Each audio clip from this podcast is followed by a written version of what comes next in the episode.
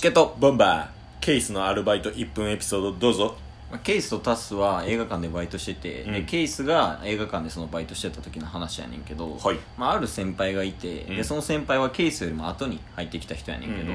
でそのケイスとあのその先輩がこう話してる時に、いその先輩が「俺蔦屋でも掛け持ちでアルバイトしてんねん」みたいな映画館とねあそうそうそう、うんうでその蔦屋ではもう店長の次ぐらいに偉い感じで結構上の方行ってんねんみたいなっおーて言っとってんやんか、はいでその人がある日19時入りやってんけど、ん全然19時になってもこうへんやんと思ってレジでパーってボーっとしてたら、んでその先輩が